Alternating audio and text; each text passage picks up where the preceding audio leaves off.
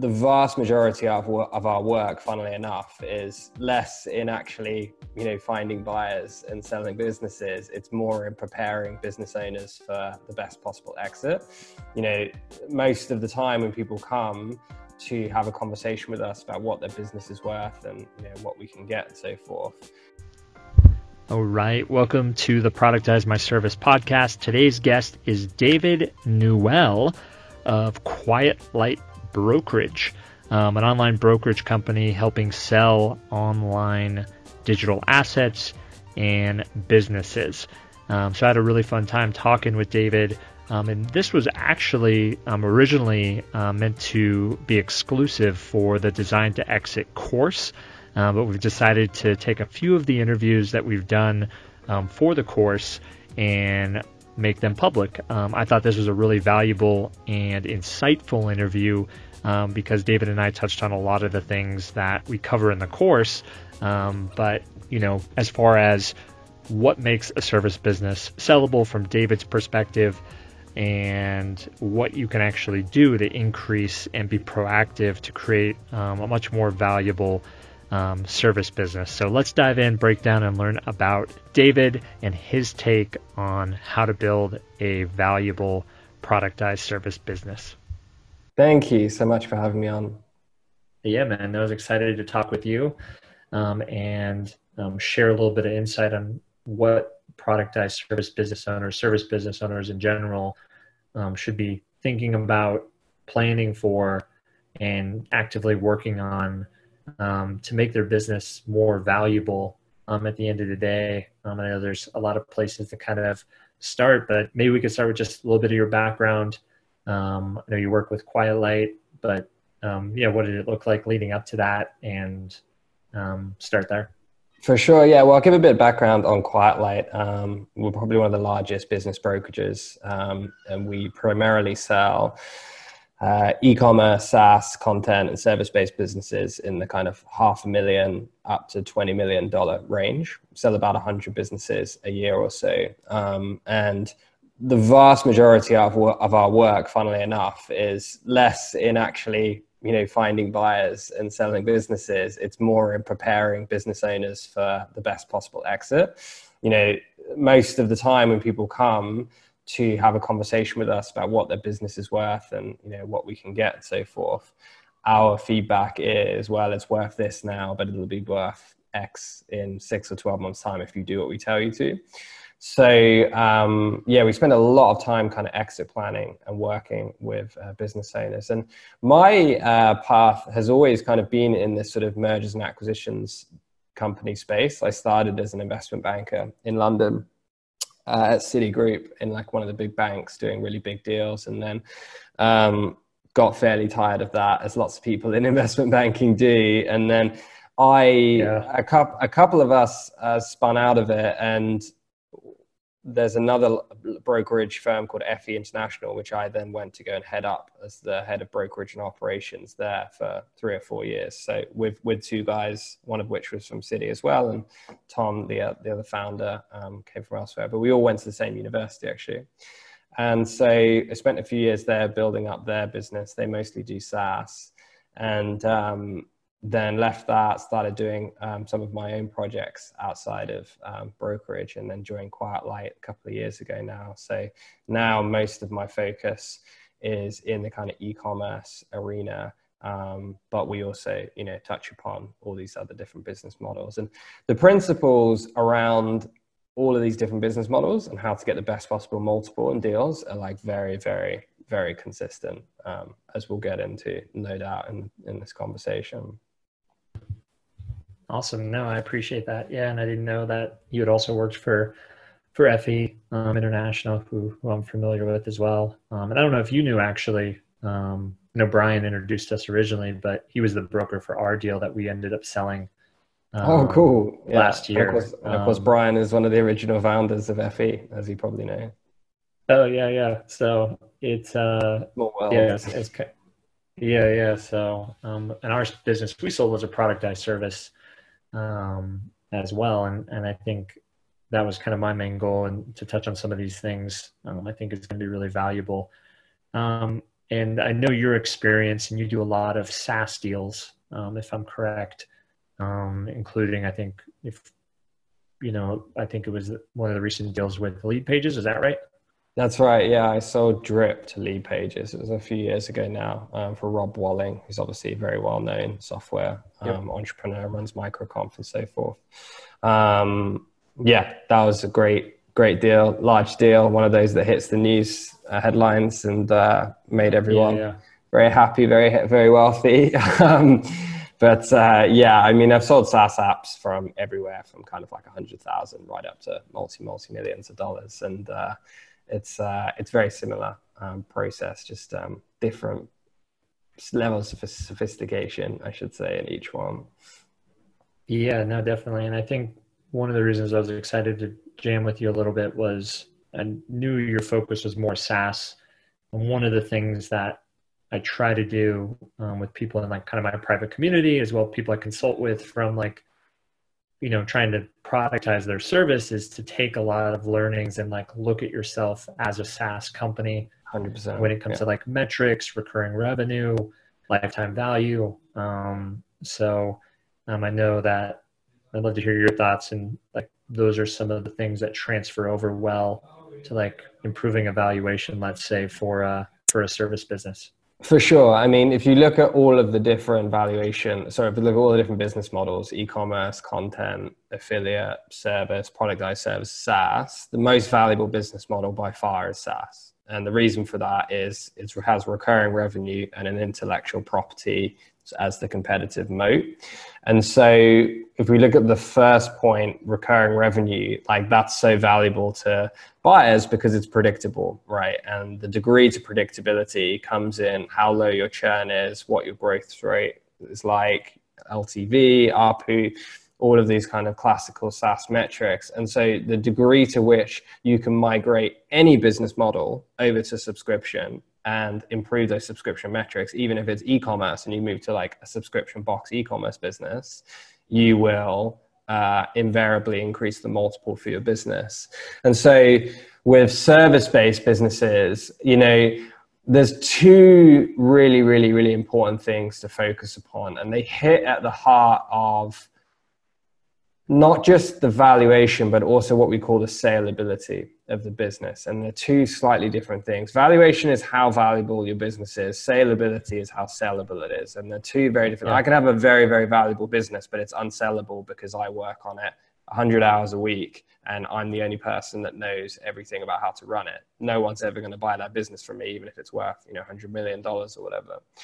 So the two really big things to focus upon for everyone listening that has a service-based business that's either kind of thinking about going to productize already there and thinking about how to make it more recurring if it's one time, is the gradual migration, to your point, to getting it to like fully recurring revenue and fully subscription-based. And in a way, in many ways, you're almost better to break up your value offering actually to like a smaller increment of monthly revenue than and get it recurring monthly than you are charging like $800 or whatever every 6 months. Because in the eyes of a buyer, a customer is more likely to churn on a kind of 6 monthly basis for getting billed at $800 than if they are, you know, paying $99 a month, for example. It's an interesting thing to play with because obviously everybody has different value propositions with their services and they have competitive environments and so forth. But the most successful people I've seen that have agencies that have productized services are people that have got, you know, they've figured out what's the right amount of monthly revenue. And it could be like $3.99 or whatever if you do like really great SEO or whatever. But if you're managing to retain people and keep churn down, then what you're doing is hitting that holy grail of predictable revenue. If you can say consistently, a customer joins us, they stick with us for say 16 months, their lifetime value is like $4,000 or whatever, then that level of reliability that you communicate to buyers is worth like gold dust. And we're talking about like, you know, significant factors of multiple increase here. Like a traditional service-based business might only get like 2 to 2.5x on EBIT, whereas like a SaaS business can very easily get 4, 4.5 to 5. So very significant uplift. The second most important point, and this is generally the harder one to do, is that it's very, very important to my example about, you know, being the sole person within my business or the person that knows everything, is to depersonalize your product as much as humanly possible. Now, my sense over the years has been like, this is kind of a gradual process because a lot of people build service-based busices and even product-based service-based businesses around their personal brand because they've stepped up as an influencer in their space. They have specific knowledge. Maybe they've carved out from like, you know, a larger agency or whatever. They're going out on their own. And so there's this kind of necessary personal branding to build your business. But then of course you're the public face of it. So if I'm buying your business, you know, I can't buy, you know, your face and keep hoping that it's going to continue as well when you're not there anymore. And so again, the most successful people, and this is the one that touches upon saleability, are the business owners in the service space that successfully pull themselves out of their own product. Initially, that's in the actual delivery, of course, whatever form that looks like. And most of the time, that's the easier one to do. But towards the end, it also means pulling yourself out of like the marketing and onboarding of all clients, which seems to be like the last nexus for a lot of business owners. There's still the people doing the live webinars. There's still the people like getting the heavy hitting clients coming in. And it's the bit that like is most difficult to let go of kind of psychologically, because it is the engine of growth for your business. But if you nail that, and everything can be done over time. You know, this isn't like, what I'm saying here isn't something that you just click your fingers and do. It's, you know, it requires training sales staff, having SOPs and so forth. But the funny thing is doing the work that's involved to get yourself out of the business, both in terms of the implementation of the product and the marketing of it, is actually all the work you need to do to hand the business off to somebody else anyway. Because even if you came and you were still doing the webinars and whatever it is, and I said, okay, well, when you leave, assuming the buyer actually wants to acquire the business, you're going to have to train them in how to do it. So in reality, I'm just saying, do the work now, because you'll then get yourself out the business and you'll get paid much more for it. Whereas if you wait and try and do it after sale, you will be penalized in the multiple. Yeah, and I think the multiple is one part. And then I think another aspect which you kind of alluded to is like the earnout, right? For sure. You know, having to stay in the business. And I think a lot of service businesses or people who are thinking about selling don't really think about that. And really one of the last things you want, at least from my perspective, is to have a buyer agree and then you have to stay on for 6 months to a year. Then that's the biggest thing that happens. I mean, and to give you, I think it's useful to talk about numbers here, because at the end of the day, you know, dollars are what matters. You know, I gave you a sense of the kind of valuation differential, but if we look at kind of offer structure, let's imagine if your business is well set up with you hardly in it anymore, you know, you've got a sales team in place, maybe you have like a COO or something, but you're ostensibly out of it to the point where mainly the stuff that you're doing is kind of like business development or strategy, you know, the stuff that sort of makes sense for a CEO type person to be doing. You can expect at the point of exit to be yielding to getting like 70 to 80% of the business sale value in cash up front. And then the rest might be like a seller note or like a small holdback based on like reps and warranties. If you don't, and you're like still in the bit, you're still doing, you know, a vital part of the sales process or whatever, you're looking at like 50% upfront, maybe lower. And then the balance based on earnout, to your point, based on like revenue based. Pretty substantial. It's substantial, and it's emotionally a very different sale, right? If I sell my business and I know I'm out within 30 days of the training window, that's great. I'm already thinking about what I'm spending the money on, you know, what new venture I'm going to go do. That's exciting. If I sell my business and be like, well, I got to work for someone else for 12 months and I have to hit these targets. Otherwise I've got like you know, $500,000 on the line, for example, it's a very different, you know, mindset around the sale. So that's what we try and do, basically. You know, I think we spend a lot of time troubleshooting that for business owners. And of course, it's a very unique problem to solve in every business, right? Because we, you know, people listening could be offering their services in a wide variety of niches, in a variety of different customer segments, and, you know, their personal role in its development so far could have been very substantial, and likely is. So these things take time, but it is absolutely worth doing. And I often say to people, it actually makes your life better. Like at the end of the day, 100%. Yeah. Yeah. You not only get the better, you know, a lot of people are like, oh, I've got so much more work to do after they speak to you. But it's like, well, you know, imagine a year from now when you're working like less than half the amount of time you're doing now and on stuff you want to be doing, and your business is worth twice as much. There you go. So. Nice. I love that. And how often, I mean, with service businesses specifically or in general, is that like a concern when they come to sell their business? Like how often do you see that? Almost all the time. Yeah, it's like 80, 90% of the time. Yeah, very, very, very, very few people are ahead of the curve on that one.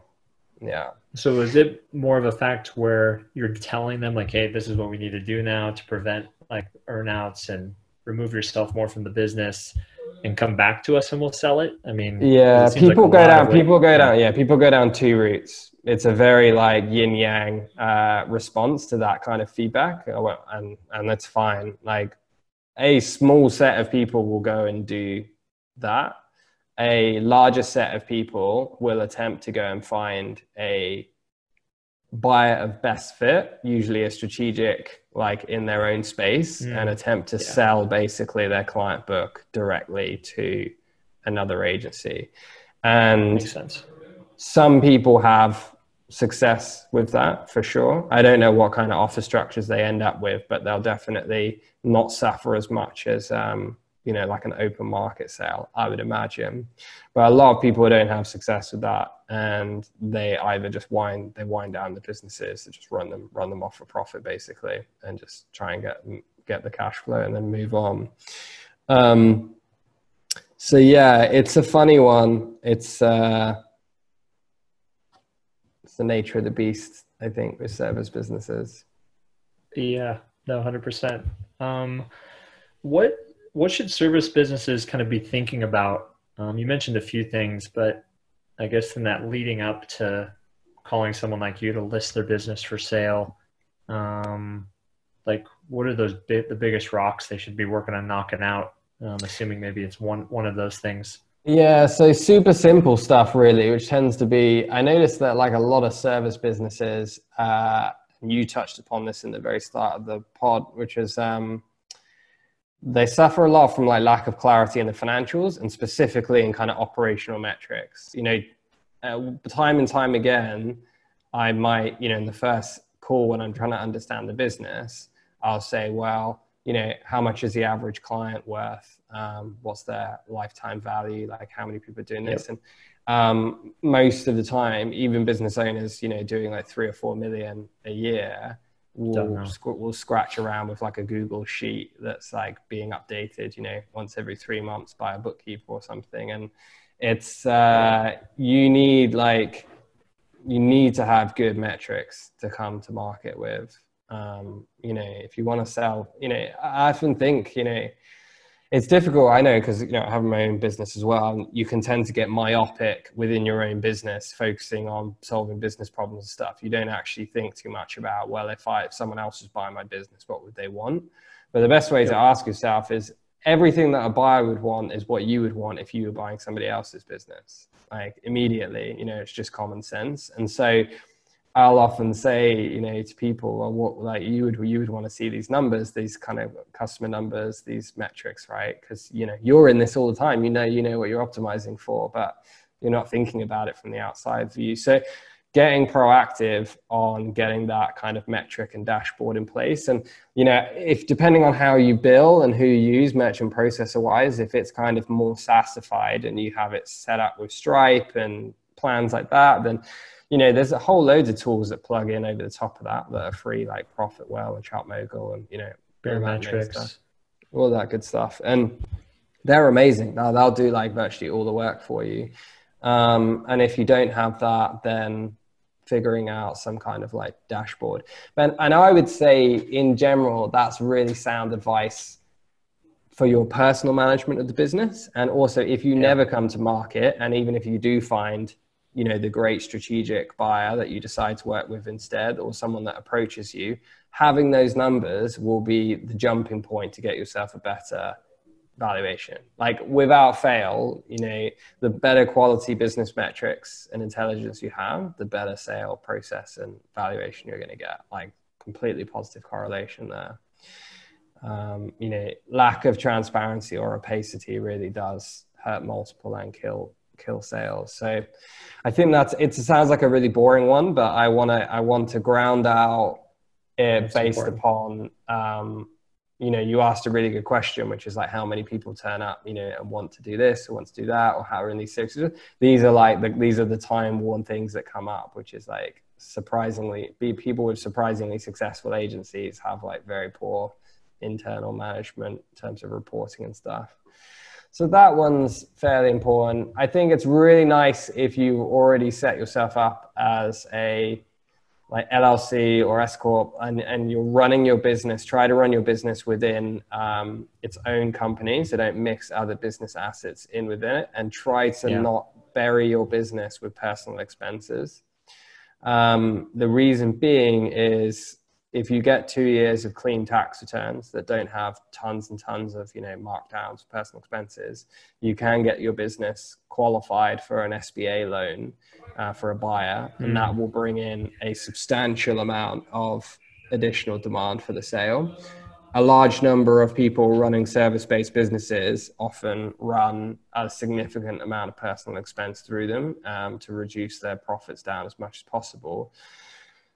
When you go to market, you can add back those for the valuation, but you can't add them back in the tax returns for the SBA. So you lose that SBA eligibility. And, you know, that's again, is a big amount. Like it's a lot of buyers, particularly if you're selling at 7 figures and up, a lot of buyers like to use SBA loans and will like conventionally add at least 10% to the valuation if we've got SBA eligibility. So clean books, clean tax returns, clean metrics, very, very important to get that right. Other than that, you know, I think if you've done a good job of migrating yourself out of the business, the chances are you probably have good documentation and operating procedures in place because you've trained up staff and stuff. So that's really advantageous for sale. So yeah, you know, I think I could say a bunch of stuff that would help improve a business, but a lot of it's stuff that you can't help. For example, you know, a lot of times I notice service-based businesses can end up with one client that's a very significant portion of their overall business.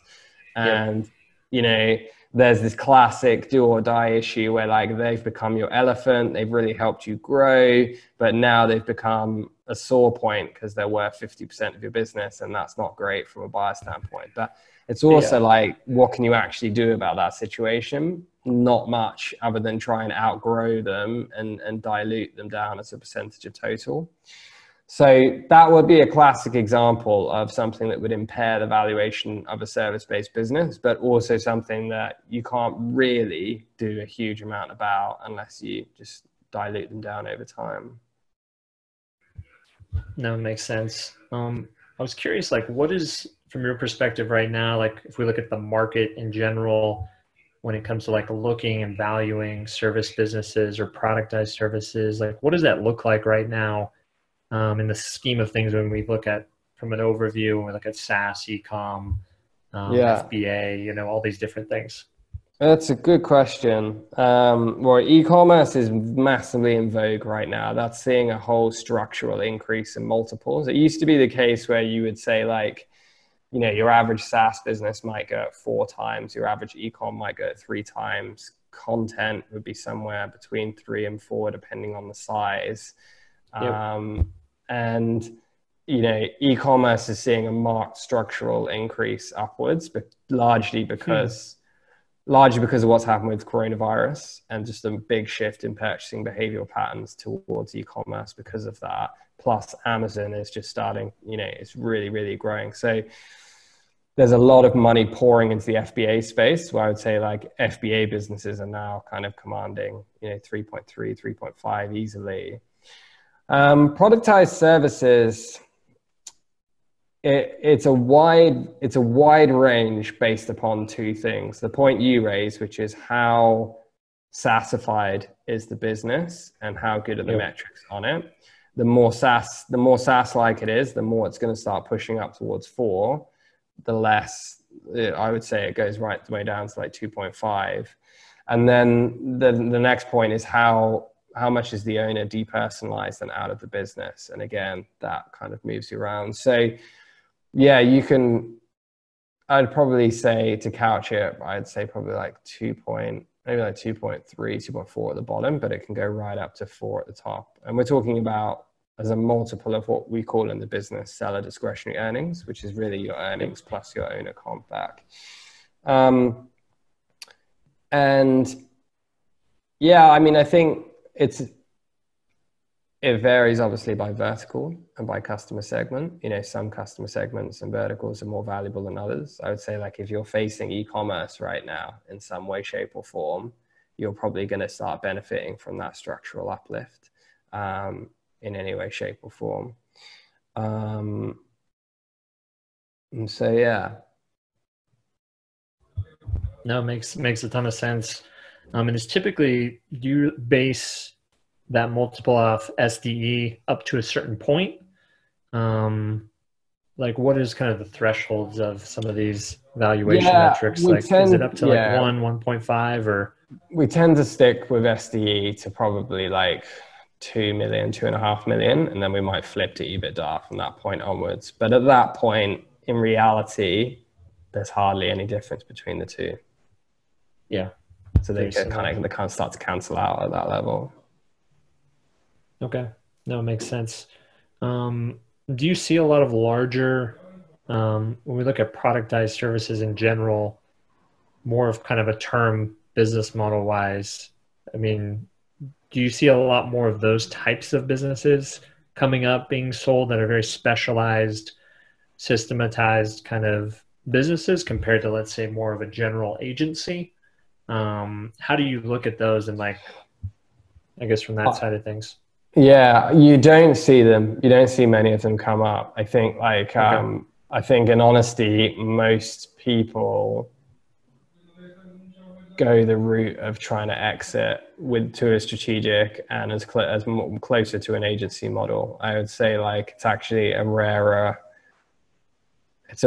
thing to see, like, a truly kind of unique, depersonalized and SaaSified productized business. But when they do come up, they're very, very, very highly sought after. So, but yeah, I understand, you know, I think it's a good bit of work growing a service-based business. And I think, like, if the money is there to, like, get taken out by a competitor or whatever, just for your client book, then yeah, I think that's a very appealing option for a lot of people. Yeah, I think that's interesting, because I think for us, that was definitely our case. So I think when we listed with you guys, you know, we were, I think, really one of the only productized service, like, listings, and that business actually, the inquiries, and then from the time we listed, the selling was, like, incredibly fast. Yeah. Like, definitely wasn't the norm, I think, you know, compared to what most people see. So I think that was an interesting. So you've kind of, you've seen the benefit of what it's like when you're tuned up that way. So yeah. But yeah, it's, I mean, that's a great thing to have as well. Like, a smooth, quick sale process is a very positive surprise to have. So yeah, I'm glad that we got that for you. Yeah. That was definitely nice. Maybe spoiled us, you know, but, yeah. We'll see if future exits are that smooth. Indeed. What kind of resources, if you have any? I know you guys mentioned you guys do a lot of exit planning, which was, I think, probably more than it sounded like you expected to do. with just prepping people. Do you guys have resources? Like, where should people go? Yeah, for your service business like that? Well, just about a month ago, I wrote a very large guide. I'll give you the link after this. It's on SaaS, but the principles are really, really, really like identical for product-based businesses. And actually, it makes very little reference to, you know, IP and kind of technical stuff. It mostly focuses upon a lot of the points we've spoken about, plus also what I tried to call kind of value-centric growth. So it's very specific growth methods that you can do that will not only grow the value of your business naturally, but also increase the multiple as well. So it's like leverage growth for your business. And all of the ones I came up with for SaaS are like identical to what you should do for productized services. And so, and there's a whole bunch of stuff on there in terms of like exit planning and like useful tools for, mapping out the business, stuff about SBA eligibility, so loads of good stuff. So yeah, it's a long piece, and probably need a strong coffee that you can dip into it in bits and pieces, but it's like it's got everything you'd ever need to know basically. Okay, yeah, I'll reference that, link it in the show notes as well. And you mentioned you were running a business right now. I was curious, what is that you're running? So mine's, it's very, very different from my normal day-to-day. So mine's in the I guess like digital product or e-learning space. So I'm very passionate about self-discovery and helping people kind of figure out their true purpose. And so I've gone very deep into kind of yoga and meditation and spirituality and mystical stuff. And so it's kind of like it's a whole school of learning that's very based in archetypes and like Jungian psychological theory. So yeah. It's great. It's really cool. It's funny bouncing between the brokerage world and doing the spiritual stuff. Yeah. Yeah. No, that's really awesome, man. Well, dude, I really appreciate it. Maybe next time we'll have to jam more on your other business. But I really appreciate sharing some of this insight and knowledge. I think so valuable, and a lot of, you know, service businesses don't think about this stuff, or they think when they start doing it, it's too late. So that's kind of the mission I'm on, is helping people who are trying to productize, but then also thinking about these kind of exit steps, and exit planning to get the most out of their business. So, really appreciate sharing, all this good stuff, man. My pleasure. Thanks, man. All right. Talk soon. Ciao. All right. Thanks so much for listening to today's episode. If you found the content valuable, here are 2 ways that I can help you actually completely free to grow and scale your service business. Number 1, just head over to productized.services, and you'll be able to subscribe to our free weekly strategy newsletter. And number 2, get my Productized Playbook over at productizedplaybook.com. And this playbook is actually directly pulled from our recent Design to Exit course, one of the 5 playbooks. And we're giving away that for free, where you get access to kind of see a full breakdown of essentially, how we think about productizing services, etc. So definitely head over to productizedplaybook.com.